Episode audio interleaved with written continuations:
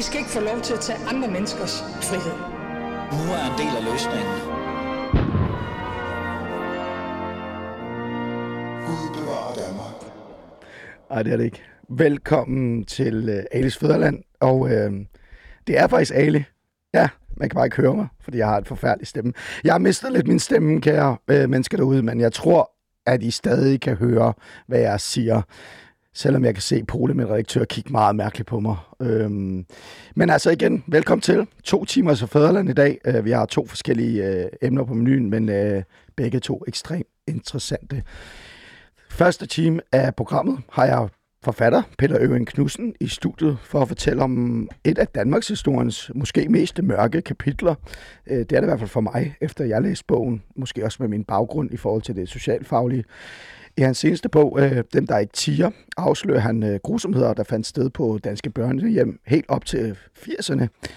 Jeg vil øh, prøve, og når jeg siger prøve, så mener jeg virkelig prøve, udforske med Peter øh, det her dybgående arbejde, øh, han har lavet, og så også tage et nærmere kig på den her tidligere inspektør, Oscar Plovmand, altså hans indsats, men også bare hans rolle øh, i forhold til bogen, og men generelt øh, i forhold til den her historie, den her kapitel.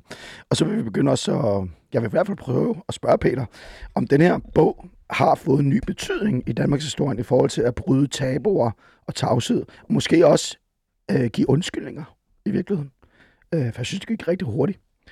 Så der er meget at tale om, og øh, jeg har en mærkelig stemme, men altså, bær over med det. Måske lyder den der sexy, jeg ved det ikke. Lad os komme i gang.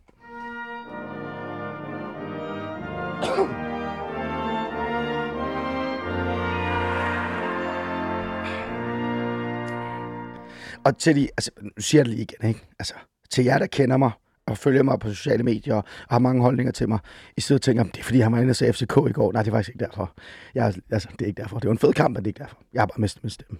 Peter Øring, kan du høre, hvad jeg overhovedet siger? Kan du jeg, forstå jeg mig? synes godt, jeg nogenlunde kan høre, hvad du siger. Okay, du kan godt forstå, hvad jeg siger. Ja, Og selvom jeg kan bruge dansk måske endda. også. Ja. Ah, det er godt. Det er godt.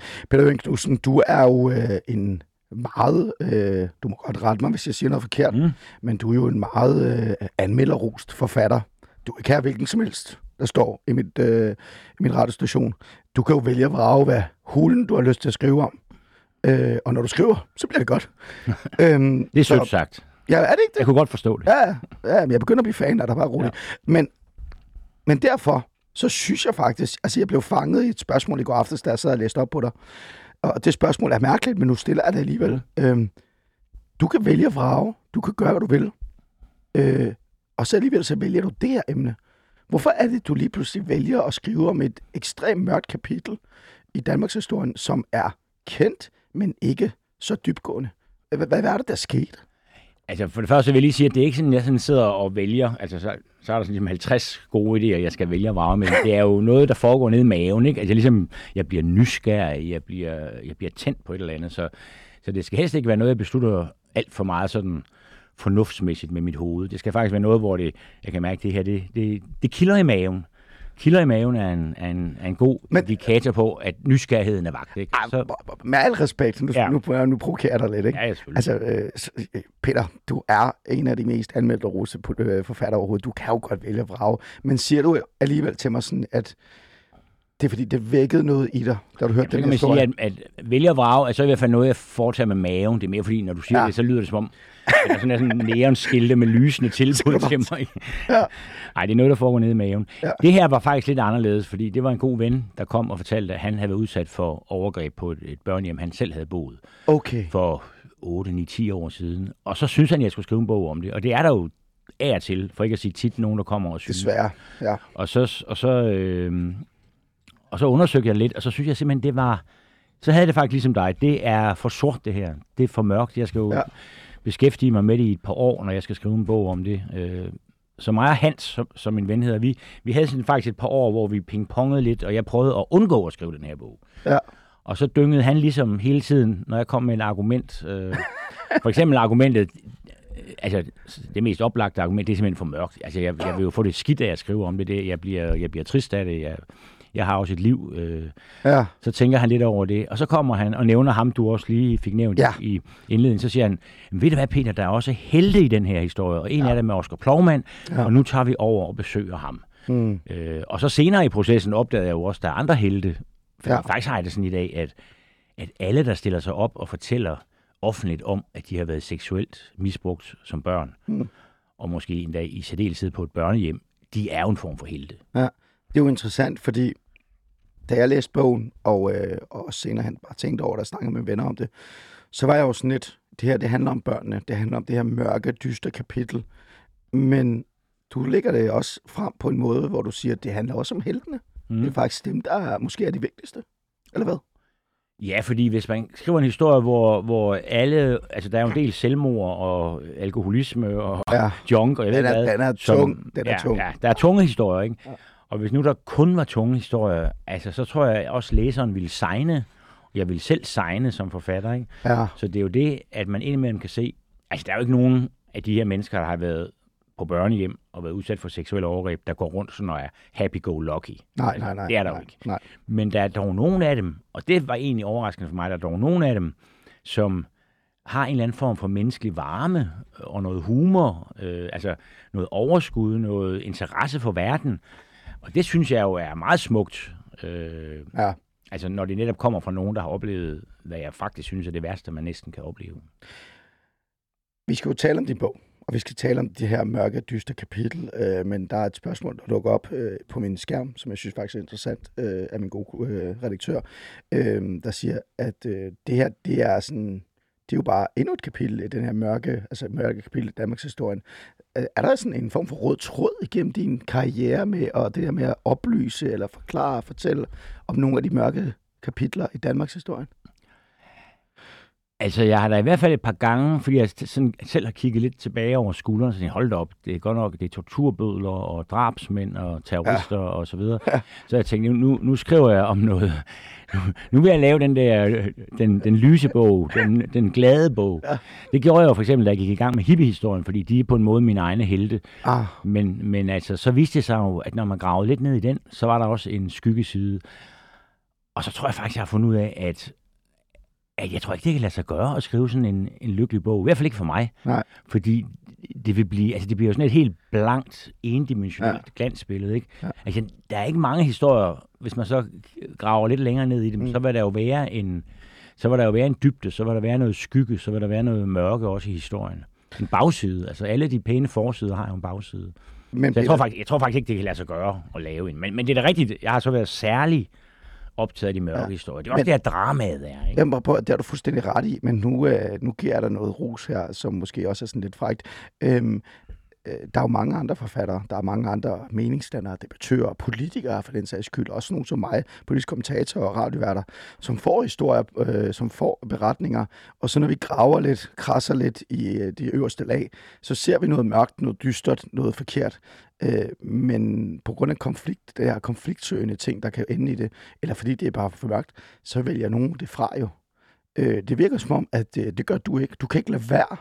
Altså når du, selv når du sætter dig ned og skriver en historie om positive ting, altså de her, dine egne helte, når du så ser noget og møder noget dystert, så kan du ikke lade være med at grave videre. Er det en, er det en retfærdighedssans? Er det sådan, altså, er det fordi, du, du ikke kan lade være med at kæmpe for dem, som andre glemmer? Apropos bog. Altså med den seneste bog her om børnehjemsbørnene, der tror jeg faktisk, det der element har spillet ind. At jeg har også været forarvet. Altså, det er ikke noget, jeg ellers går rundt og er, øh, når jeg skriver bøger, men jeg har været forarvet. Ja. Jeg kan også mærke nogle gange, når jeg snakker om det, og vi kommer hen til at tale om de konkrete sager, Ja. så bliver jeg berørt. Altså, jeg, jeg bliver sgu vred over det, ikke? Jo. Så, så, så det kan du godt have ret i, at, at i hvert fald den seneste bog, og det, det har der måske også været i nogle af de andre, men, men jeg tror mere, det er, at, at hvis man skal skrive en virkelig god historie, som, Ja. ja. som jeg gider bruge et par år på at undersøge, og som folk bagefter gider læse, så skal der være noget, der ikke er så, så skal der være, det skal være spændt op på en eller anden måde. Ikke? Det skal, Ah. Der skal ligesom være nogle modsætninger i det. Altså, Ja, jeg med. elsker, når jeg er i gang med en research, og så troede jeg lige, at jeg havde forstået det her problem, eller jeg havde forstået det her menneske. Og så pludselig så siger det, whoopty, Og så er der endnu et lag, og så, og så er der endnu et lag, og det ser nærmest ud, som om det er modsat. Ja. Og begge dele kan da ikke være sandt. Nej. Men nogle gange er der jo ude i virkeligheden ting, altså, Ja, jeg kan godt se, hvad du mener. og jeg holder meget af Niels Bohrs komplementaritetsprincip, som netop siger, at det er bare sådan, at, at, at ting kan, kan, kan indeholde sin egen modsætning, selvom det faktisk ikke kan lade sig gøre. Ja. Altså ting kan være det modsatte af sig selv. Ja, Ja. Ja. Det er en lidt forsimplet udgave af en Men er der et, eksempel, et godt eksempel på det til vores lyttere, som øh, måske ikke har læst dine bøger? Er, er der et godt eksempel på det der på modsat? Jamen, jeg, man kan måske også sige det på den måde, at jeg egentlig helst vil have, når jeg øh, skriver en bog, at folk er lidt i tvivl om, hvad de skal mene.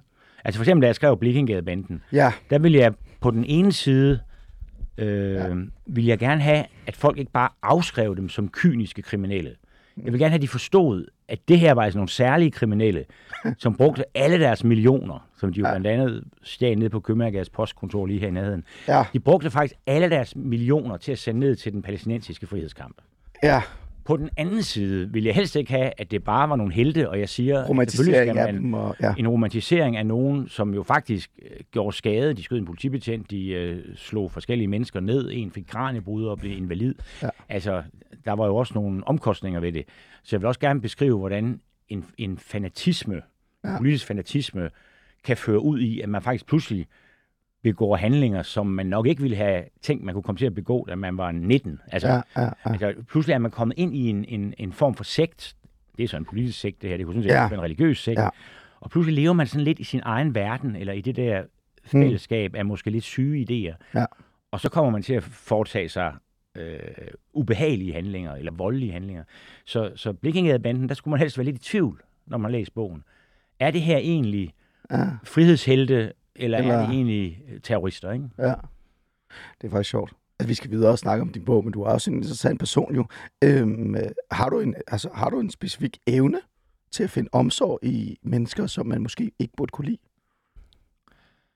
Altså, der er jo en hel masse... Altså, jeg, jeg har jo fravalgt en hel del emner, fordi at jeg på forhånd forestillede mig, at de der mennesker ville jeg ikke kunne komme til at kunne lide. For eksempel. Ja, for eksempel Hells Angels. Der er jo, der har jo været en Okay. okay. del undervejs, der har sagt, skriv en bog om rockerne, ikke? Ja, Altså, det, jeg gider ikke engang undersøge det. Altså, jeg ved bare, at øh, dem kan jeg ikke få nogen sympati for. Og så kan jeg ikke skrive den bog, som har ligesom øh, begge sider af sagen. ah, okay. Interessant. Men de er Det skal være, det skal være de er også mennesker. Altså, de er også nogle Ja. komplekse. Det er ikke nogen mennesker, jeg kan lide. Jamen, det er bare det. Og jeg har heller ikke lyst... Altså, Ja. jamen, det kan da godt være, at jeg kunne komme til at kunne lide dem. Det tror jeg nu ikke, men du jeg, har ikke lyst til at kunne, jeg har heller ikke lyst til at kunne lide Nej. dem. Der skal, være, der skal være et idealistisk element. Ja. Altså, Blikkengadebanden lavede nogle ret grove, voldelige, forfærdelige ja. forbrydelser. Ja. Men bagefter kunne politiet jo fortælle mig, og efterretningstjenesten, at de havde aldrig brugt en krone af pengene på sig selv. Mm. Altså, idealistiske kriminelle, det synes jeg da er en skøn modsætning. Allerede de to ord, ikke? Idealistiske kriminelle. Ja, det, giver, det, det er specielt. Ja. Ja. Jeg kan huske, at jeg ved ikke hvorfor, øhm, du ved jo godt, øh, den her dansk terrorist øh, med palæstinensisk baggrund, Omar øh, Abdelhamid El Hussein, øh, som begik det her angreb øh, på synagogen osv. osv. Øhm, jeg kan huske, da, da det skete, og der havde jeg læst en lille smule om dig, meget kort, øhm, så fik jeg at vide, at så senere ville komme en film og sådan nogle ting og sådan noget. Mm. Men der sad jeg faktisk og tænkte, må Peter skrive om det?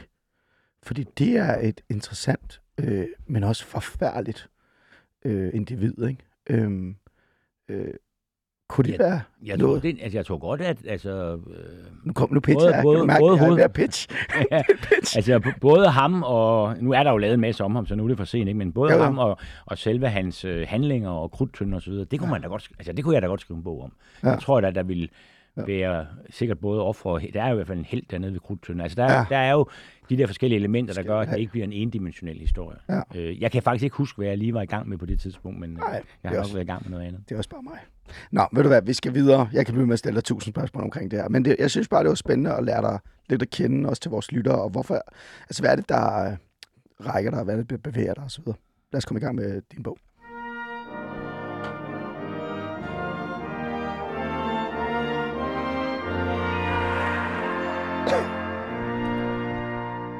Peter Øving Knudsen. Peter Øving. Øving. Øving. Jeg kan ikke sige det. Det er jeg mister stemme. Ja. Øhm, du har jo skrevet den her bog, det er derfor, du er, øh, der handler om, øh, ja, det får du lov til selv at fortælle egentlig, men den hedder Dem, der ikke tiger. Vi har jo snakket om, hvad der har inspireret dig til at skrive bogen, øh, og så videre, og så videre.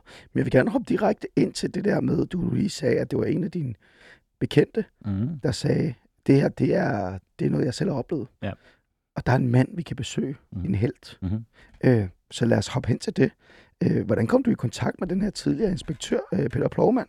Og hvad fik det egentlig til på en eller anden måde også at vælge, at han skulle være den centrale kilde i den her historie, som handler om børn, der er blevet afleveret til staten og er blevet misbrugt med al respekt, men det er jo rigtigt. Mm-hmm.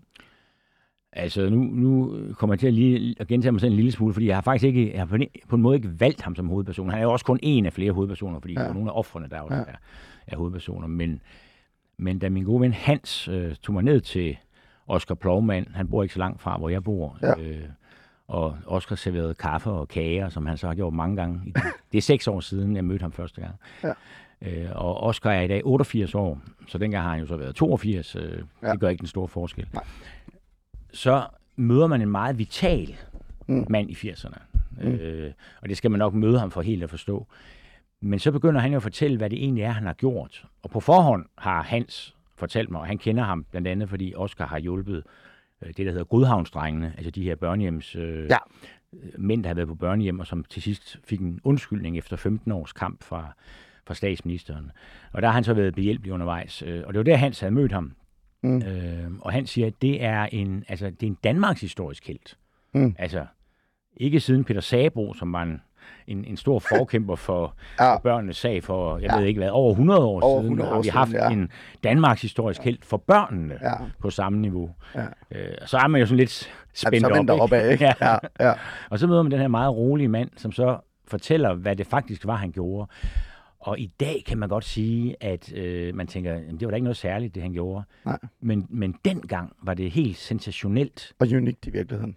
Han, altså han var jo... Øh, Fortæl lidt om, hvem er egentlig, og hvem, øh, hvem var han, øh, den her... Øh, Jamen, han var en, en, øh, en mand fra fattig familie, enlig mor, langt ude i Jylland, som så blev lærer og flyttede til København. Lærer på Vest, folkeskolelærer på Vesterbro. Og så var han jo ambitiøs, så han læste til psykolog ved siden af. Mm. Og det blev han færdig i slut 60'erne, og var jo så påvirket af hele det der studenteroprør og hippierne og sådan noget. Men han, er ikke, altså, han var det ikke selv. Altså, han, det, sådan, han er egentlig en pæn mand. Mm. Øh, og så i 1970, der står han, at der blev slået en stilling op i børneforsorgen som inspektør. Og der var en 4-5 af dem. De rejser så rundt til alle, øh, til alle børnehjem i Danmark. Jeg tror, Oscar fik 100 børnehjem. Og der skal han så tage ud og undersøge, har børnene det godt på det her børnehjem? Det er sådan set hans meget simple opgave. Ja. Og øh, så kiggede han på, hvad de andre inspektører gjorde. Og det synes han var virkelig mærkeligt. Ja. Fordi det, de andre gjorde, det var, at de ringede til forstanderen på børnehjemmet og fortalte, hvornår de ville komme om et par uger. Og når de så kom, så blev der stillet en kæmpe frokost øh, på bordet på forstanderens kontor. og alle stod skoleret, Og sikkert. nede i gården, der stod ja. alle ungerne nypudset Ja. skoleret, ikke? Og så op på forstanderens kontor og spise frokost, og måske få sådan en lille konjak og en cigar. Ja. Og så var det så forstanderen, der fortalte, at børnene havde det fantastisk godt på hans Meget hjem. nemt. Og så tog, og så tog inspektøren hjem igen. Og det var jo nemt for alle. Ja. De voksne i hvert fald, ikke? Ja, Der var ligesom ikke rigtig noget, der kom på bordet der. Nej. Og der gjorde Oscar så det, som i dag kan lyde indlysende, men som vagte kæmpe vrede i den der børnehjemsverden og blandt forstanderne især. Det var, at han ikke fortalte, hvornår han kom. ja. Og når han så kom, så sagde han nej tak til den frokost, de så alligevel prøvede at få ham lempet op til på Ja. ja. forstanderens kontor. Og så sagde han, nej, jeg spiser sammen med børnene. Ja. Og allerede der lærte han jo lidt om, hvordan der var, altså, hvordan ja. var situationen. Altså op på Godhavn for eksempel, der var det sådan noget med, at børnene de fik sådan 4 cm medisterpølse, mens der blev båret store bøffer ind til personalet i den anden ende af spisesalen. ikke? Så ved man allerede lidt om, ja hvor hvad der foregår her. Ja, Ikke? Ja. Og så bad Oscar, og det var så det virkelig revolutionerende, så Ja. bad han om at få alle børnene samlet i gymnastiksalen eller et eller andet sted. Og så kiggede han ud over de her børn, og så sagde han, hvis en af jer nikker, Mm. Så, så havde de voksne ligesom stillet sig rundt, ude Ja. ja. ved ribberne og hele vejen rundt. Ikke? Men Hvis, hvis en af jer nikker nu, siger han så til børnene, så beder jeg alle de voksne om at gå deres vej. Ja. Og så siger Oscar til mig, der var altid en modig dreng eller pige, der Åh. nikkede. Ikke? Jo. Og så smed han de voksne ud, og de var jo rasende. Ja. Ja. Og de klagede til altså, ministeren, og de holdt møder, og de gjorde alt muligt. Ja. Men han var bare, altså han han han er ikke sådan, øh, altså Oscar er helt rolig, Ja. men totalt insisterende. Ikke? Mm. Og så kom han til at ta- tale med børnene uden voksne, og det var aldrig sket før. Mm. Der var aldrig en voksen uden for børnehjemmet, der havde talt med et eneste barn Det jo vanvittigt. på de ja. der 400-500 børnehjem over hele landet. Ja. Og så var han god til at snakke med børnene, og, og, og var sådan meget konkret. Ikke? Altså, hvad får I at spise her? Mm. Må I selv øh, indrette jeres værelser? Og får I jeres lomme, de skulle have lommepenge, får I jeres lommepenge udbetalt, som I skal? Og så til sidst, så spurgte han altid, hvad sker der, hvis I gør noget, I ikke må? Ja. Og lige det spørgsmål gav jo så tit, hvis der var en modig dreng eller pige, der fortalte, ja, altså, så får vi et ordentligt lav bank, eller, Ja, ja, ja. eller så hvis vi tisser i sengen, så skal vi stå med lanet øh, og holde det til tørre ude på gården, Ja. indtil, uanset hvordan vejret er. Ikke? Eller, så kom de der historier frem. Ja. Så kunne han så gå op til forstanderen og sige, det går sgu ikke det der. Og han fik fyret et par forstandere, han fik fyret nogle Ja. ja. ansatte. Øh, han kunne selvfølgelig ikke revolutionere Nej, de nej, danske gjorde, hvad han kunne. Ja. men han, han gik i gang med, altså i virkeligheden gik han bare i gang med at snakke med børnene. Lad os lige få noget på plads i forhold til øh, bogen. Bogen handler jo om øh, et mørkt kapitel i øh, Danmarks historie, og den handler jo om altså, øh, vold og seksuelle overgreb, der fandt sted på danske børnehjem helt op til 90'erne. Det er jo det, øh, bogen øh, virkelig handler om. Men det er også vigtigt at... Nu har vi fået at vide, hvem den her mand var. Men det er også vigtigt at høre, hvad er det for nogle børn, der var der? Hvad var det for nogle altså danske børn, eller børn generelt, der blev placeret i de her børnehjem? Hvor kom de fra? Øh, var det fra det øverste lag, fra bunden af Danmark? Hvad var det, hvad var det så vores lytter kan få et indblik i det? Ja. Altså, det var jo selvfølgelig fra de, de laveste lag. Det var jo tit øh, familier, hvor faren var forsvundet. Så var der en Ja. enlig mor, og så var hun øh, alkoholiseret, Ja. prostitueret. Øh, det kan også være noget med stoffer, hvis vi kommer op i 70'erne. Ja. Eller også var hun sindssyg på en eller anden façon. Ikke? Så man vurderede, at hun ikke kunne tage sig af sine børn. Og der tror jeg, man må sige, at når vi er tilbage der i 60'erne og 70'erne, så skulle der meget til, for at man fjernede et barn. Det skulle der. Det, det, ja, det skulle der. Okay. Øh, altså, fordi at børn havde jo en anden status øh, på det tidspunkt. Altså, det er, jo, det, er jo, det er jo noget, der begynder at forandre sig så småt fra sidst i 60'erne. Ikke? Prøv At prøv man lige at fortælle, børn for rigtige mennesker. prøv at fortælle øh, lidt mere, bare lige kort omkring det til vores lyttere, fordi at vi har været inde om det i virkeligheden med nogle af vores andre programmer omkring historien og tilgangen til børn, også øh, dannelse. Øh, øh, handler det ikke om, at man i mange, mange år ikke anså børn som nogen, der havde noget, øh, nogle rettigheder? Jo. Det var sådan et tillæg. Jo, Det er jo det. Ja. Altså, det er jo et syn på børn, som, som gør, at man kan ligesom bare tage dem og plads, altså flytte rundt med dem, ikke? Ja. Altså, en af mine hovedpersoner, Per Balken, som i dag, altså en af dem, der jeg kalder en held, fordi at han Ja, ja, går rundt og spreder glæde omkring sig. Han har været landevejsrider, han har været alkoholiker, han har været øh, junkie. Øh, Ja. Så han har været hele den der tur igennem. Han har som barn været på 26 forskellige børnehjem. 26. Hold da. Altså, det siger noget om, at man altså bare rykkede rundt med dem, som det ja. nu passede, ikke? Ja. Altså, og jeg kan jo lige huske det sådan fra min barndom, at, at, at man sagde sætninger som, øh, de lige stille, de voksne taler, ikke? Det Altså, det siger man jo ikke mere, vel? Nej, det gør man ikke. Nej. Øh, og det er jo udmærket, at man ikke siger det, men altså, Ja. det, det er et børnesyn, som at børn ligesom er altså, Mm. lidt tættere på dyr end på mennesker, ikke? Altså, Ja. man kan ligesom behandle dem sådan, efter Ja. for godt befindende. Ja. Og det er jo så også det, der slår igennem, når de så efter ofte jo har haft en forfærdelig Mm. øh, tidlig barndom uden omsorg derhjemme, ikke? fordi at øh, der har kun været én forælder, og den forælder har været på en eller anden måde ude af stand til at give rigtig omsorg. Mm. At så, øh, så kommer de så hen et sted, og mange af dem fortæller jo, at de faktisk er glade for Mm. at komme væk fra det der galimatias, de har oplevet Ja. derhjemme. Ikke?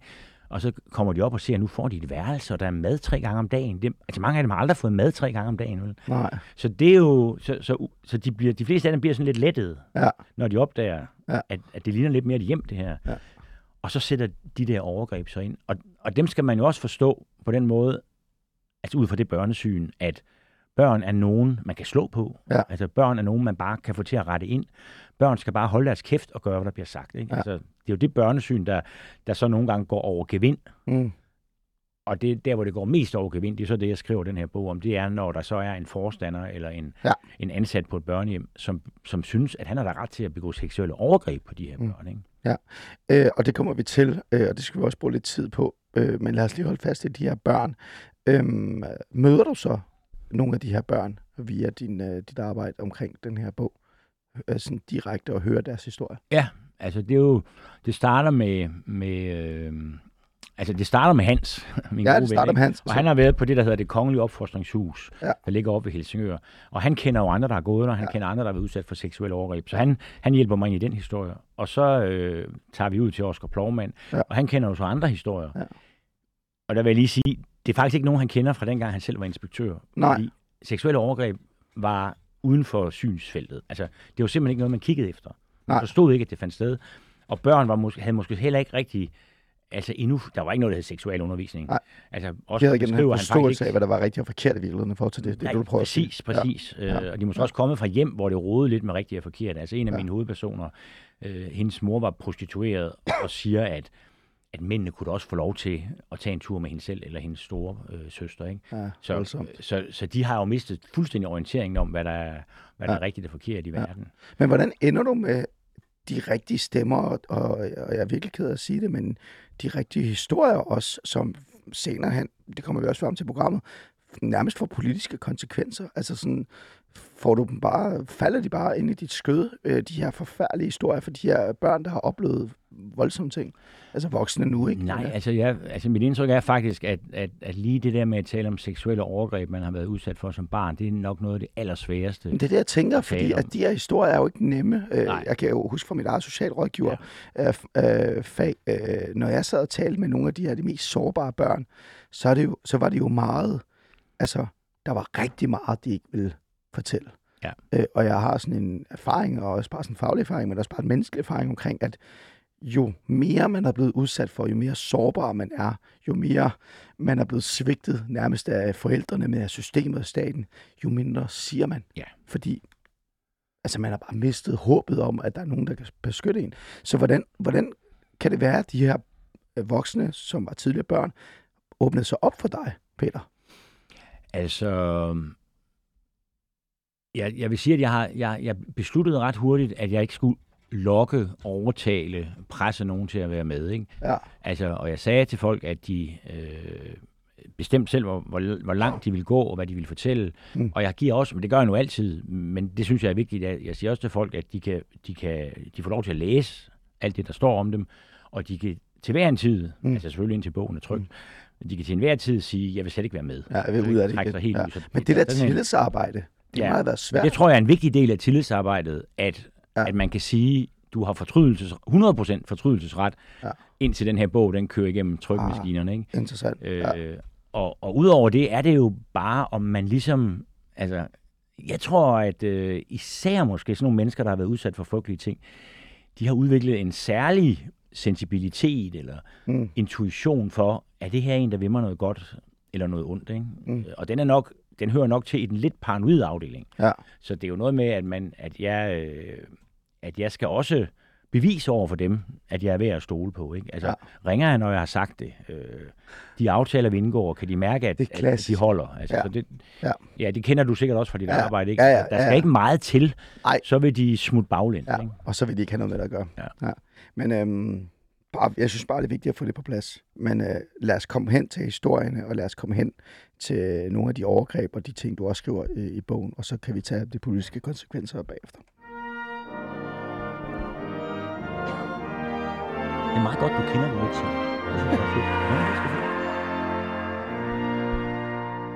Du lytter til øh, Elis Fæderland, og øh, jeg er i gang med at, øh, at tale om et meget, meget mørkt kapitel i Danmarks historie, virkelig. Øh, bogen, som har fået rigtig meget øh, ros, øh, Dem, der ikke tiger, skrevet af Peter Øving. Knudsen, Øvig, Øvig. Øvig! Prøv at det er min stemme. Øvig. Du skal, du skal det på det, jeg har mistet min stemme. øh, vi taler om øh, det her mørke kapitel i Danmarks historie, som faktisk øh, groft sagt handler om børnemisbrug øh, i, af staten. Øh, det lyder lidt voldsomt, men det er jo rigtigt, fordi det handler om vold og seksuel overgreb, der fandt sted på danske børnehjem. Første halve time har vi talt øh, med dig om, eller jeg har talt med dig om, Peter, hvordan, det, øh, hvordan du endte der. Hvordan fik du deres tillid? Nu, skal vi, øh, nu bliver det mørkt. Nu skal vi tale om historierne, eksemplerne, øh, men også, øh, vi taler lidt om heltene. Men her, nu skal vi også begynde at tale lidt om, øh, hvad kan vi sige, øh, ondskaben selv nærmest i Mm. virkeligheden. Øh, men jeg tager lige fat i noget, det er ikke fordi, jeg vil rose mig selv, men det var faktisk lidt sjovt, øh, du sagde her til mig, mens vi kørte det her. Det er faktisk interessant, at du ved noget om området. Og det er jo en af de ting, som jeg gør meget ud af i mine programmer, det er sådan, at når jeg et eller sted kan... Når jeg har nogen i studiet, så handler det ikke for mig om at bare øh, interviewe dig, øh, Peter. Det handler faktisk om, at jeg skal vide noget om området, vide noget om emnet. Det er nærmest semi-gravjournalistik, vi laver nogle gange. Øh, og det er jo fordi, jeg synes, at øh, vi som journalister, eller folk, der er folk i studiet, vi har sådan en... Altså, det, det er ikke nok, at vi bare stiller simple spørgsmål, og så går videre til næste spørgsmål. Fordi der er noget, der er graver, man kan grave sig frem til noget dybere. Og det er jo især i forhold til din historie, øhm, hvordan man overhovedet endt med der, og hvad, hvilken konsekvens har det haft. Men det kommer vi bagefter til senere hen. Peter, øhm, vi startede med Oscar Plovmand. Vi gik videre til børnene. Øhm, men nu skal vi snakke om de oplevelser og de voldsomme ting, der er sket for de her børn, som er endt med at skrive den her bog. Øh, jeg ved sgu ikke engang, hvordan jeg skal starte, hvor jeg skal starte den. Jeg så sådan tænkt, min første spørgsmål burde jo være, hvad er den værste historie, du har hørt? Altså, hvad, hvornår kan du huske dagen, øh, mennesket, eksemplet, hvor du tænkte, det her, det alt i mig raser? Altså, der er nok to historier, der konkurrerer lidt med hinanden, ikke? Og den, den første var den, som min ven Hans allerede fortalte mig. Og der synes jeg godt, at jeg lige vil indrømme noget, fordi det tror jeg faktisk er vigtigt, øh, når vi taler om seksuelle overgreb på børn. Og det er, at jeg havde en skepsis over for det, han fortalte. Altså, det var, det var faktisk... Så, Hvorfor det? Det er da interessant. Altså. Ja, ja, men det er fordi, at, at den historie, som foregår på det, der ovenikøbet hedder det kongelige opfostringshus... I København. Øh, som lå... Det er, drevet, det er, drevet, det er bedrevet af Københavns Kommune, men ja. det ligger oppe i Helsingør, ikke? med ah. dejlig udsigt ud over vandet. Det ser jeg er jo meget... Helsingør. Okay, ja, ja, det, ser meget, det er jo Hellebæk, der ligger lige udenfor. Okay, vent lidt et øjeblik. Undskyld, du siger det kongelige op, op, opfostringshus. Har det ikke et andet kaldenavn? Jo, det bliver også kaldt for Skorpeskolen. Det var det, de selv kaldte det. Ikke? Okay. Jeg synes bare, det, det der, det hedder det kongelige Peter, det er jo skørt. Ja. Jeg er jo gået på Hellebækskolen. Nå ja. Så når jeg gik ud og legede i frikvartererne, mm. så på den anden side af skoven, der var sådan en kæmpe stort hul midt i den her skovparke ting, der er lige siden af Hellebækskolen. Øh, sådan en fordybning nærmest. Så kunne man se Skorpeskolen på den anden side. Og når der var vinter, jeg kan huske et par drenge, jeg lærte at kende øh, på grund af fodbold. Øh, og det er jo stadig dengang, altså jeg er 82, så dengang jeg gik i folkeskole, der kørte det stadig, Skorpeskolen ja. eksisterede. Ja. Øhm, der var der jo altid øh, snekamp om vinteren hvor de stod på den ene side, og vi stod på den anden side. Det er klart. Og på et tidspunkt så begyndte vi at putte batterier i vores snebolde. Okay. Ah, det var mest dem, der gjorde det. Ikke så man skal sige det. Så det er jo sjovt. Jeg kender jo Skorpeskolen. Det er den, vi taler om. Det er den, vi taler om, ja. Fortæl, hvad det var for en historie. Ja, men altså den historie, som, som Hans fortalte mig, det var jo, at, øh, at der var en socialrådgiver, som sådan set var blevet ansat, sådan, han var ikke lærer, vel, han var ligesom blevet ansat til at være med til at tage sig lidt af de her drenge, som, som kom fra virkelig øh, svære kår i København. Ja. Øh, om han har været pædofil fra starten, ved vi ikke, men i hvert fald får han den opgave, at han er den, der vælger, hvem der skal ind på Skorpeskolen. Øh, og når man overhovedet kan tale om at vælge, så er det fordi, at den havde faktisk et godt ry. Ja. Så der var... Øh, var det en drenge drengeskole? Det var en drenge. Ja. Det var drenge. Det var et skolehjem. Der var faktisk også en skole på selve børnehjemmet. Ja. Øh, så, så der var sådan en optagelsesprøve, hvor man talte med de her drenge, og man, øh, de bliver også bedt om at udføre nogle test og sådan noget. Og så var det socialrådgiveren, der valgte, hvem af dem skulle så ind på skolen. Og så startede han med, venlig som han var, og inviterede dem hjem et par dage i sin lejlighed i Helsingør, og så kunne de ligesom lære noget om, hvordan opførte man sig på, på Skorpeskolen. Og der mener Hans jo så, og det var det, han fortalte mig, at, at allerede der, hvor han vælger drengene, så vælger han nogen, som dels har så lidt forældrekontakt som muligt. Altså, så der ligesom ikke er nogen steder, de kan gå hen og sige, der sker noget forfærdeligt her. Ikke? Puh, Så vælger han nogen, som han anser for særlig sårbare, ja. særlig manipulerbare, kunne man også sige. Ikke? Ja. Fordi det, han gør, er jo, at han på en måde bliver venner med de her drenge. Ikke? Han mm. groomer, som vi kalder det i dag. Ja. Øh, og, og, og det er så et, lang, et langt forløb, hvor han går langsomt frem. Ikke? Men det ender med, og det var der, hvor min skepsis øh, rejste sig, ikke? det ender med, at han, han havde en eller anden grund adgang til øh, en eller anden form for narkotiske stoffer. Så det han gør, det er, at han bedøver de her drenge, inden han voldtager dem. I hans eget hjem? I hans eget hjem. Og, og det der med, at, at man... Altså, det var lige på kanten af, hvad jeg kunne sådan umiddelbart lige kunne tænke, ja, det, det skal nok være rigtigt, ikke? fordi det havde jeg ikke fantasi til at forestille mig. Det var så var voldsomt, og det var så... Ja. ja. ja. Øh, og når jeg synes, at den, der, den skepsis, jeg selv havde, er lidt vigtig, så er det fordi, at jeg tror, vi møder øh, beretninger om seksuelle overgreb med en eller anden form for skepsis, som ikke er berettiget.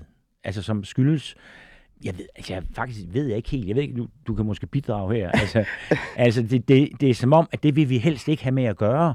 Vi vil helst ikke have, at det er sådan, at børn bliver seksuelt misbrugt. Jeg har, altså dels har jeg jo selv svært ved at forstå Ja. den seksuelle drift i det, ikke? Jo. Men, men også måske en uvilje mod, at der foregår mm. så forfærdelige ting. Altså, Og, og den skal vi jo, vi skal jo forstå, ja, den skepsis, fordi ellers så blokerer den jo for, fordi du, du sagde jo også før, at, at, at, at du har oplevet i dit arbejde, at et barn har meget svært ved at fortælle om de ekstremt her svært. ting. Ja, Og hvis vi så også har en skepsis, Ja. så passer de ting rigtig dårligt sammen. absolut. Ikke? Så, så prøver barnet at pippe lidt, Ja, ja, og så tænker vi, ah, ja. og så, og så sker der ingenting. Det er, et, det er et rigtig, rigtig godt spørgsmål. Og, øh, og, og jeg tror, og ja, når jeg siger tror, så siger jeg, fordi jeg ikke har nogen faglig viden, jeg er jo ikke psykolog eller et eller andet, men jeg tror, det handler om, og der kan du rette mig, jeg tror, det handler om, for det første, så er det fordi, det her med, at der er en social rådgiver, der er ansat til at beskytte og værne nogle af de mest sårbare børn, altså ham, vi taler om her, Ja. øhm, overhovedet kan finde på sådan noget, Ja. er så umenneskeligt i vores øh, altså, menneskelige forståelse af, hvad der er rigtigt Nå, jeg er en kollega til. over for børn. Ja. Altså, så ikke den mand. Han er ikke øh, socialrådgiver værdig. Øhm, at det er svært for os at forstå. Så tror jeg også, det andet, det handler om, at du siger det der med, at sådan har jeg det stadig. Jeg er far til en 3- og en 7-årig. Øh, og allerede nu har jeg begyndt at opleve små konflikter i børnehaven og i folkeskolen. Der har faktisk været en voldsom hændelse i folkeskolen for nylig, som jeg har lovet ikke at tale om, øh, men den har været voldsom. Jeg har et mindre sårbart barn, autist, øh, at selvom vi ved, at børn har rettigheder, selvom vi tager børn mere alvorligt og mere seriøse nu, så har vi også inderst inde en eller anden, jeg ved ikke hvorfor, en, sådan, en koncept, en idé om, at det er jo bare fantasi. Børn øh, kan ikke forstå øh, virkeligheden. De fortolker ting forkert, og det er jo også voksne, der forstår det. Ja. Så jeg tror, det er den blandet sammen med noget tillid, der gør, at vi et eller andet sted tænker, det er fantasien, der løber af med. Ja. Og det hører vi jo stadig tit, det der med, det er fantasien, der bare løber af med mit Ja. barn. Det er nok ikke det, der er sket. Og det har jo været argumentet i de her historier. Jeg, lige, det er godt, du lige nævner ordet fantasi, fordi det har jo været argumentet i nogle af de her historier over for de børn, der prøver at få fortalt det til Ja, politiet, det er eller til de voksne, eller til et eller andet, ikke? Ja. At, at, at så bliver det afvist af overgrebsmanden. Ja, præcis. Det kan jo også være overgrebskvinden, nu er det overgrebsmænd i min ja. bog, ikke? Øh, så bliver det afvist som, netop som fantasi. Ja. Løgn og fantasi, Mm. det er bare noget, du har digtet. Øh, du vil bare have opmærksomhed, du vil bare et eller andet. Ikke? Mm. Øh, og det er rigtigt, at det er jo det argument, som overgrebsmanden bruger, men beklageligvis også tit det, som de andre voksne Ja. griber til, ikke? Jo. og tænker, det er nok bare fantasi. Jeg spurgte dig om to historier, for jeg synes, det var relevant og ekstremt vigtigt at høre, hvad der har rørt dig allermest. Øh, for der er mange historier i din bog. Øh, du nævnte den her. Øh, jeg får lyst til lige at få lukket den og videre til den anden historie. Ja. Øh, hvad skete der egentlig med den her socialrådgiver?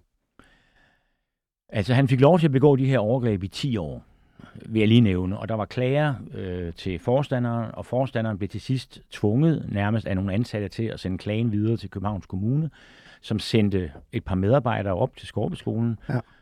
Og ved du hvad? Her er vi altså helt op i 1977-78, Er vi så højt op? ja. hvor, der, hvor jeg kan huske, at jeg sad i elevrådet på en anden skole. Ikke? Altså, det, var, det var på et tidspunkt, hvor, den, altså, hvor man var begyndt Ja, ja, at tage ja. børn alvorligt på en anden måde. Ja.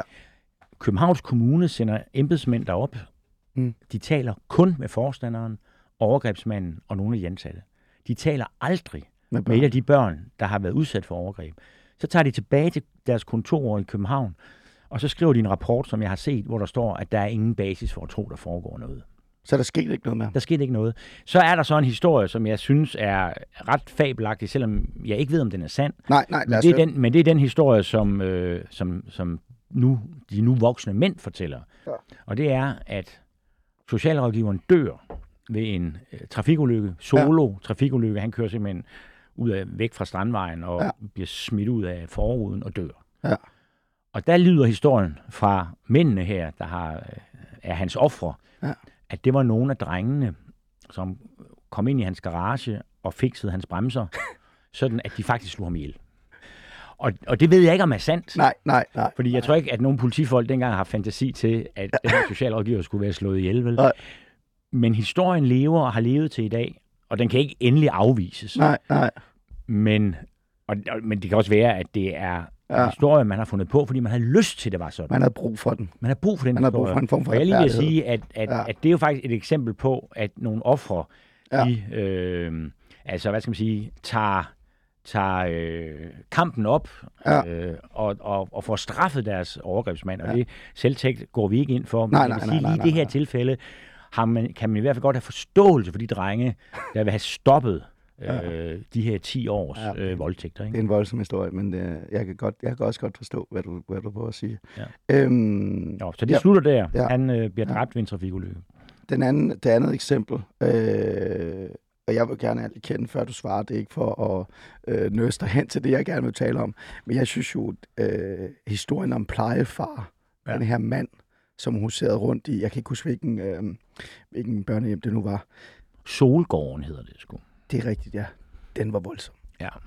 Øhm, men lad os lige høre hurtigt. Er, er du enig med mig? Var det en af dem? Ja, eller? altså jeg synes, de to, øh, altså socialrådgiveren på det kongelige opfostringshus, og Ja. ja. så forstanderen, som altså børnene skal kalde plejefar, som du siger, og hans Ja. kone hedder plejemor. Hvad var det for en, øh, hvad var det for et menneske? Hvad, var- hvad var det for nogle gerninger og nogle Altså, det var et meget, meget autoritært øh, børnehjem, der lå i den lille vestjyske by Tarm. Ja. Øh, hvor man kan sige, at de, de børn, der kom der, kom fra, jeg tror, man må sige, de kom fra særlige usle kår, langt, langt ude på landet, hvor der kunne ske ting ude på nogle små øh, ejendomme og sådan noget, som ingen rigtig havde styr på. Åh, ja. Øh, så kommer de altså ind til Solgården, og der er det specielle ved Solgården, at den er drevet af en kristen organisation, der hedder Luthersk Mission. Og Ah. de har selv forklaret mig, at de ligger lige lidt til højre for Indre Mission, som Lidt, ellers lidt ser. til højre? Ja, som Hold- vi ellers, de er mere konservative end, Hold op. end Indre Mission. Så er vi. Som jo ellers er dem, vi normalt taler om, når vi taler fundamentalistisk kristendom. Ikke? Kæft. Øh, Okay, så, ja. så, så, så det er en streng organisation, og det, Ja, ja, ja. ja. Altså, det er jo det, vi er jo ligesom, selvom det her allerede foregår for 50 år siden, så er vi jo i virkeligheden 100 år tilbage i tiden. Ikke? Ja, ja. Altså, de her børn må ikke gå i biografen, de må ikke danse, de må ikke høre musik. Altså, det, Det er det er det store udtræk, ikke? Ja, ja. Men det er jo så, hvad det er. Ja. Det, der så er særligt forfærdeligt, det er, at lige præcis det her sted, øh, der foregår der altså, hvad man må kalde nærmest organiseret seksuelt misbrug af pigerne.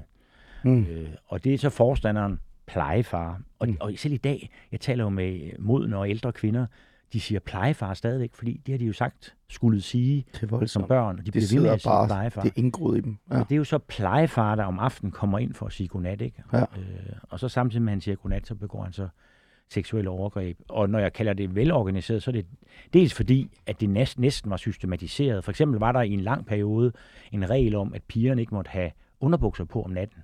De havde kun deres natkjole på. Øh, så var der lettere adgang, ikke? Det er, jo, Og- altså, det er jo voldsomt. Altså, jeg, jeg ved ikke hvorfor, men jeg sidder og tænker, hvor, altså, hvor gamle var de her, øh, hvilken aldersgruppe var de her piger? Altså, kvinderne selv har forklaret mig, at han mistede interessen for dem, når de nærmede sig konfirmationsalderen. Han mistede Ja, interesse. når- altså når de nærmede sig kønsmodning. Ikke? Altså han har været en klassisk pædofil, der skulle have Puh. børn. Så de, de er formentlig fra 8-9 år op til 12-13 år. Hvornår var det, at sætte nogle årstal på det her? Hvornår var det her? Ja, det foregår faktisk. Ja, det er så det andet grusomme element. Der er flere grusomme elementer. Det Fordi andet man så tænker, det må grusomme- være 40'erne, 50'erne, Ja. 30'erne nærmest. Altså Ja. det der, hvor man... Men, men det andet grusomme element er jo udstrækningen i tid her, fordi at det Ja. her foregår faktisk i 27 år. 27 Ja, år. Nemlig hele det her børnehjems øh, levetid. Og det bliver stiftet i slutningen af 50'erne, og så foregår det hele vejen op gennem 60'erne, og så foregår det helt op til børnehjemmet bliver, bliver lukket op, jeg tror det er 1976. Så det er jo en, øh, det er 27 år, hvor den samme mand Ja. bliver ved med, jeg vil sige, on a daily basis øh, at foretage overgreb af flere forskellige slags mod de her øh, ret små piger. Og et grusomt element oveni, hvis vi nu lige skal Ja. ja. det grusomme, så er det Jeg, jo, jeg, er ikke, at, jeg er ikke at, meget for det, men jo, Nej. kom med det. så det er jo, at der faktisk er nogle af de her piger, der forsøger øh, at få det sagt. Og der er også nogle af de unge, sjovt nok helt unge ansatte, sådan nogle 19-20-årige øh, piger, der ligesom inden de skal have mand og børn, så arbejder de der et par år. De prøver også at råbe op. De skriver til bestyrelsen for børnehjemmet, de forsøger at sige det til nogle andre voksne, og faktisk er der også et par af pigerne i flere omgange, Ja. der henvender sig til politiet. Den lokale politibetjent i Tarm. Ja. Desværre foregår det jo altså i en lille by, hvor der er én politibetjent. Ja. og han har nok haft et ret nært forhold til andre øh, Ja. magtfulde personer i den by. Det giver mening, ja. Så, så det han gør i flere omgange, det er jo, at han siger præcis det, vi talte om før. Ja. Det der fantasi og løgn, Ja. det skal I bare stoppe med. Og kan I så se, jeg kender jo, jeg kender jo forstanderen. Gør du? Han kunne aldrig, nej jeg gør ikke. Nej, nej, men det, nej, men det er bare det, jeg mener. Ja, ja. ja. Han, han siger, øh, jeg kender Ja. jo forstanderen. Ja. Han kunne aldrig finde på den slags. Nej, så Men det er den historie. råb tilbage ja, til det, kunne, han- det kunne aldrig ske. Jeg kender ham. Jeg ved, hvad man Ja, er. Jeg ja. ved, at han er et godt menneske. Ja, ja, alt det der. Øhm, lad os lige uh, sætte krølle på den også. Øh, eller nej, vent lidt, før jeg spørger, hvad der sker med ham. Sådan en historie, Peter. Altså, jeg ved godt, du har skrevet nogle dystre ting, men det må da, det må da ramme dig på en måde. Altså, jeg får, jeg får det skidt ved at stå her og lytte til dig sige det på fem minutter, Ja. selvom jeg har læst bogen. Altså, det er hele den der, åh oh, gud, det er rigtigt. Ja. Hva, altså, Jamen, jeg synes også faktisk... Synes, altså, at det må da være den- søvnløse nætter, de der- øh, raseri nærmest. de der piger på Solgården, der, der må jeg sige, at, øh, at det er nok det værste, jeg nogensinde har skrevet om, selvom jeg har skrevet om ret mange modbydelige ting. Jeg, jeg synes, det der med, at det er små børn, og det oh. er sådan øh, altså organiseret og langvarigt, og, og der er jo ligesom et helt, han har jo et netværk af andre mænd, fordi de her klager og Ja, ja, ja, de folk, og ja. altså, han bliver beskyttet af, af, Andre af magten Ja. ja. i det her lille samfund. Ikke? Det som så ovenikøbet er sådan nogle strengt kristne nogen, hvor alt seksualitet så vidt muligt skal undertrykkes. Ikke? Ja. Altså, det, det, det antager nogle helt øh, absurd forfærdelige dimensioner, synes ja. jeg. Så det, og jeg kan også mærke, nu at jeg ikke ved at holde så mange foredrag endnu, Ja. men når jeg taler for eksempel om, om Tove og Margit, øh, Tove er hende, der har, især har fortalt mig om ja. Det her overgreb på Solgården, og hun fortæller så om sin storsøster, som hun kunne høre, de havde været lige over for hinanden, ikke? hun kunne høre, når, når forstanderen kom øh, og, og begik overgreb mod storesøster, som han åbenbart var mest øh, interesseret i. Og så fortæller hun jo, at hendes storesøster knækkede på det. Ja. Altså, hun kom aldrig op igen. Hun blev psykiatrisk patient allerede, da hun var, var teenager. Og så slutter den historie med, at øh, Margit, da hun er øh, stor teenager, og blevet, øh, har været indlagt igen på en psykiatrisk afdeling, så kommer ud og bo på et psykiatrisk bosted. Ja. Jeg har været ude og kigge på det sted. Det ligger altså virkelig, virkelig, virkelig langt ude på landet. Øh, Ja. Og ikke særlig hyggeligt. Men det er nok ikke så meget det. Men en nat, der har hun altså skaffet sig en dunk benzin, og så hælder hun benzin ud over sig selv, og så sætter hun en tændstik til. Og så løber hun rundt på gangene på det bosted, med en, øh, Ja. en levende fakkel. Og hun dør fire dage senere. Det er nogle... Øh, det er nogle Når, når jeg fortæller den historie, når jeg står Ja. op på en scene og fortæller den, og kigger Ja. på folk, Der er stille. Ja, der er stille, men jeg bliver også selv, altså selvom jeg har fortalt den nogle gange, Du bliver selv berørt. øh, Ja. fordi det er jo konsekvenserne af de handlinger, som forstanderen har foretaget. Ikke? Hvad sker der hurtigt med forstander? Skete der nogensinde noget med ham? Der skete aldrig noget med ham, nej. Han er blevet beskyttet lige indtil han døde af, af det her kristne magthierarki i den her Ja. ja. lille by. De her historier, og vi kan blive ved med at fortælle dem, og det er faktisk vigtigt, at, du, at vi fortæller dem øh, virkeligheden. Øh, rammer mig, rører mig. Jeg bliver decideret vred, ked af det, og også bare sådan helt mundlam. Øhm, det gør de også på dig. Øh, de har også haft politiske konsekvenser, faktisk. Øh, fordi det, der sker, de, fortæller, de historier, du fortæller mig, det er jo igen og igen børn, sårbare børn, øh, bliver udsat for vold, voldtægt, øh, seksuelle overgreb, altså ikke vanvittige ting. Men det bliver de, øh, fordi de er i statens hænder. De er afleveret til staten for at varetage og beskytte dem. Øhm, da din bog kommer ud, så kommer der en re- reaktion fra staten. Der kommer en reaktion fra Mette Frederiksen, daværende øh, statsminister, eller nuværende statsminister også. Øhm, og hun går ud og siger undskyld til alle de her børn, men nærmest også til samfundet. Jeg kunne huske, der også var, øh, ret mig gerne, jeg kan ikke huske, hvor det var hen. Du var ude og, øh, det var sådan en form for bogreception, agtig en art. Ja. Der stod hun også. Ja. Altså, hun sagde ikke undskyld på grund af min bog. Det gjorde hun tidligere. Ja, men jeg siger Men bare... det er rigtigt, at hun møder op. Altså, det Ja. synes jeg, altså, det, det øh, uanset hvad, hvad politisk enighed eller uenighed ja. man har med Mette Frederiksen, så, hun dukkede op. så må jeg sige, at hun, hun, Ja. hun fik lige flyttet receptionen lidt tidligere, fordi hun skulle ud og spise middag med Stoltenberg, så hun kunne ikke komme, ja. og det ville hun gerne, og kunne, kunne hun få lov til at komme lidt tidligere. Ja, det var Så det, du går hun op nej. og holder en tale. Ja. Altså, og jeg kunne se på de der børnehjemsbørn, som jeg ja. har oplevet hende sige undskyld tidligere, Ja. at det betyder altså noget. Ja. Hun repræsenterer på en eller anden måde samfundet, det gør hun jo. Ja. Og det er dermed også samfundet, præcis, fællesskabet, præcis. øh, os alle sammen, der siger, Ja. og, hvad, og hvad betyder et undskyld? Det betyder, jeg har hørt, hvad du siger, Ja, eller jeg har hørt, hvad I siger, Ja. og jeg tror på det, ja, det er ikke og jeg fantasi. anerkender, at det Ja. er sket, Ja. og så siger jeg undskyld. Ja.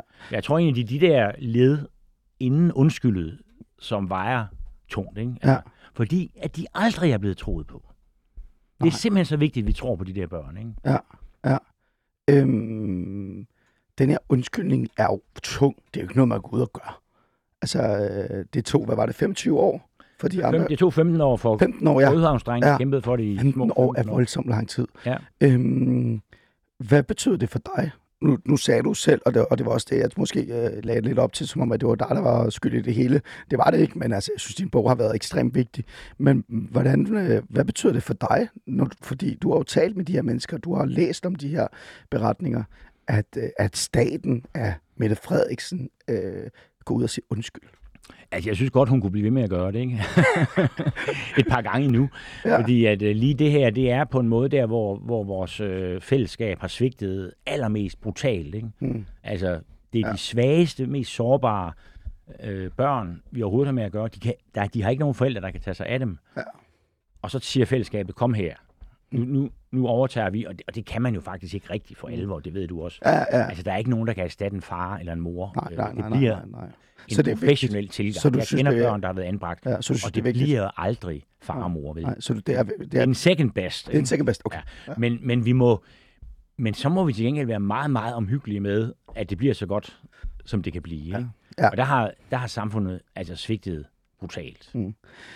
Det her det er en historie, det er en mørk kapitel i Danmarks historien. Øh, vi er et helt andet sted nu. Øh, det kan jeg sige som socialrådgiver også, der har arbejdet i socialområdet og været med til at sende børn til bostøtte eller bosteder osv. osv. Men vi er i en anden form for kapitel. Et kapitel, hvor det ikke er dystert og mørkt, som det er, du beskriver det her, men et kapitel, hvor børn bliver varet i forhold til, hvad de koster. Øhm, nogen har sagt til dig, kan du ikke skrive om de nye historier? Øh, du har sagt, jeg ved ikke, hvad der sker lige nu, og så Mm. videre, og så videre. Men så vil jeg ellers stille dig det her spørgsmål. Er det vigtigt, at vi bliver ved med at holde fast i, øh, at, at tale og huske om de områder, hvor vi reelt set giver øh, altså ansvar til staten, altså når vi afleverer sårbare mennesker, børn, individer, at vi ikke sætter os tilbage og siger, der er styr på det, mm. Vi har tilliden. Er vi skeptiske? Er det vigtigt stadig, selvom vi er i en helt anden tid og i en anden verden? Altså, jeg tror, at vi er, som du også siger, er kommet et stykke i den rigtige retning, men vi er ikke kommet langt nok, fordi jeg har jo mødt en del i det her arbejde, og jeg har også i min egen venskabskreds, Ja. unge mennesker, der har været anbragt på døgninstitution. Ja. Og de siger jo, at det stadigvæk er sådan, at det er svært at få nogen til at tro på, at man har været udsat for et, et øh, overgreb som, som anbragt. Altså, der er stadigvæk det der med, at det er nok noget, de finder på Ja. af en eller anden grund. Så det er vigtigt. Det er fordi, vi har, vi har ikke så lang tid tilbage, men jeg skal bare... Ja. det er vigtigt, at vi bliver ved med at lytte til de her børn. Ja. Og tager alvorligt, hvad de siger. Det er jo ikke sikkert, at alt er sandt, men at vi tager udgangspunkt i, at det er sandt. Og Ja. det skal undersøges. Ikke? Ja. Altså, og, og det tror jeg er, at der er et stykke vej endnu, Ja. før at øh, folk, der er, eller børn, der er anbragt, de har en fornemmelse af, vi bliver troet, vi bliver lyttet til. Meget hårdt, meget kort. Øhm, har vi stadig svært ved at tage psykisk sårbare mennesker alvorligt i det her samfund, fordi vi har sådan en idé om, at de enten kan blive hurtigt bedre, eller at vi nok skal tage os af dem? Meget Ja, jeg synes, 10 ikke, altså, jeg synes psykisk sårbarhed, psykisk sygdom bliver ikke taget alvorligt på din, og det gælder jo også voksne mennesker. Ja. Jeg har selv været psykisk Ja. syg. Altså, det er helt evident, at vi ikke tager den slags ting alvorligt. Peter. Knudsen. Tusind tak, fordi du vil komme og fortælle mig om din bog, øh, Dem, der ikke tiger. Man skal dele med til ud og høre de der fordrag, og man skal, man skal i hvert fald forberede sig på, at det kan være grusomt. En fornøjelse dig i studiet. Tusind tak. Tak, fordi du overlevede min meget hæse stemme. Og Vi tak, på fordi jeg måtte komme. altid. Vi tager på broen bare bagefter. Det gør vi. Og til alle lyttere, tusind tak, fordi I lyttede med. Øh, der er nyheder, og så er jeg tilbage med en anden time af Fædreland.